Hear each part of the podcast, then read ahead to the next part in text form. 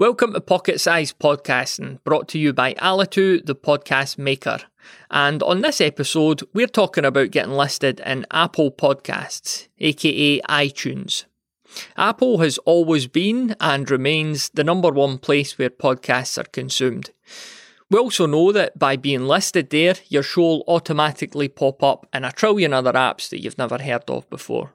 To submit to Apple, you just need to create a free Apple ID, or you might have one already. The bottom line is you need to log into podcastsconnect.apple.com and click on the add button. Then just copy and paste your RSS feed from your hosting account, check the details, and submit.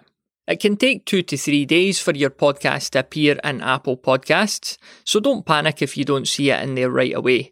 Apple will email you if there is any issues too.